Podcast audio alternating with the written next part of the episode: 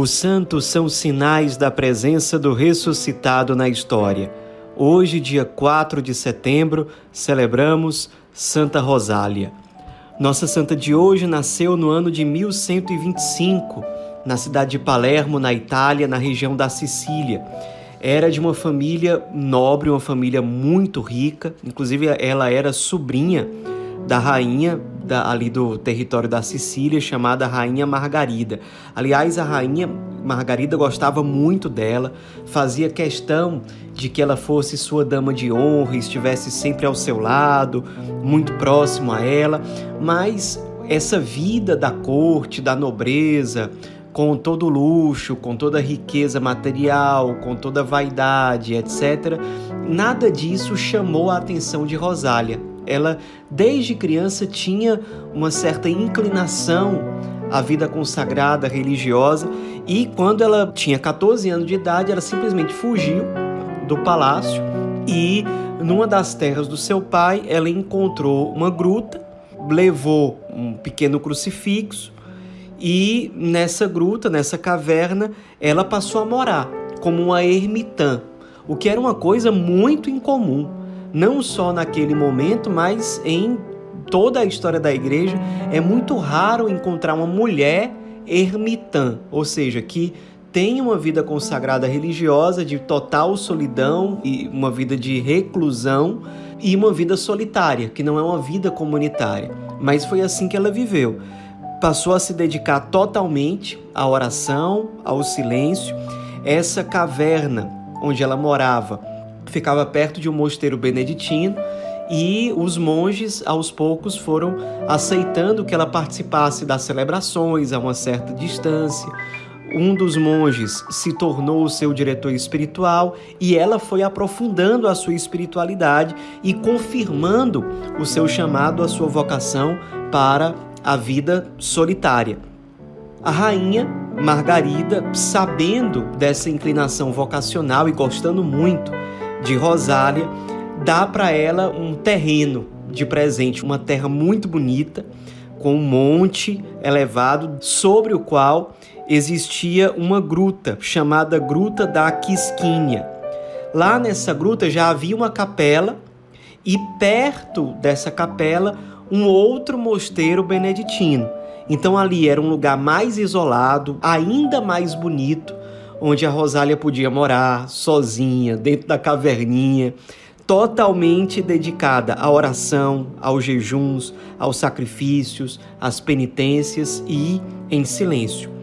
Os monges beneditinos, aos poucos, foram espalhando histórias sobre ela, porque eles, claro, eram muito surpreendidos pelo exemplo daquela mulher que vivia sozinha no meio do mato, numa gruta, e que frequentemente ia ao mosteiro para se confessar, para buscar direção espiritual, para participar de celebrações litúrgicas e aos poucos a história dela ficava conhecida por aí. E ela, lá em cima do monte, vivendo de forma totalmente isolada, começou a receber a visita das pessoas em geral. O povo começou a procurar, sabendo que ali se tratava de uma santa. Então eles iam procurá-la para que ela rezasse por uma criança, para que rezasse por um enfermo, para que ela aconselhasse em alguma situação. Muitas vezes ela procurava ficar mais isolada, reclusa, em silêncio, mas as pessoas iam muito atrás dela, porque sabiam que ali era uma grande fonte de espiritualidade, de encontro com Deus. De fato, era alguém tão entregue em Deus que encontrá-la, de certo modo, era encontrar o próprio Deus, porque Deus transparecia nela de uma forma muito clara e de uma forma muito singela, muito simples. Ela transmitia essa paz que representa concretamente a presença de Deus. Então, ela era de fato muito procurada. Acabou morrendo, no fim das contas, no dia 4 de setembro de 1160. E aí parece que a devoção cresceu ainda mais por ela. E aí são inúmeros os relatos de graças alcançadas e de milagres por meio da intercessão dela. O mais famoso milagre, certamente, é o de quando Palermo estava numa situação de peste, em que as plantações estavam se acabando, muitas pessoas estavam passando fome, estavam ficando doentes, muitas pessoas morrendo, uma situação realmente calamitosa. E aí o povo de Palermo começou a, a se unir para pedir intercessão de Santa Rosália, como alguém, digamos que viveu entre nós e que certamente está junto de Cristo e que vai interceder por nós junto a Ele.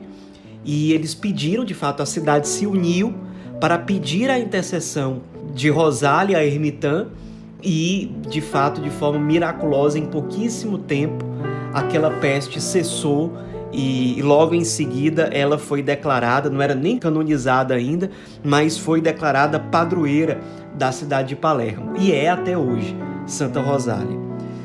Uma situação interessante é que quase 500 anos depois, mais particularmente no dia 15 de junho de 1624, foram descobertos os restos mortais de Santa Rosália.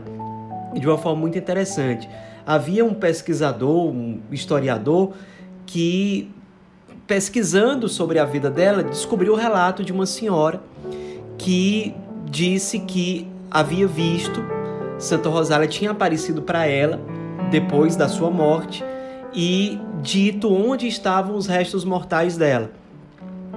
E ficou registrado lá. E de fato, o pessoal seguiu esse caminho que era indicado lá, o local onde estavam os restos mortais, e indo para aquele local, no dia que a gente mencionou, os restos mortais dela foram encontrados. Posteriormente, houve uma comissão científica que confirmou que eram restos mortais dela, ou muito provavelmente dela. E aí, claro, aquilo se tornou relíquia importante.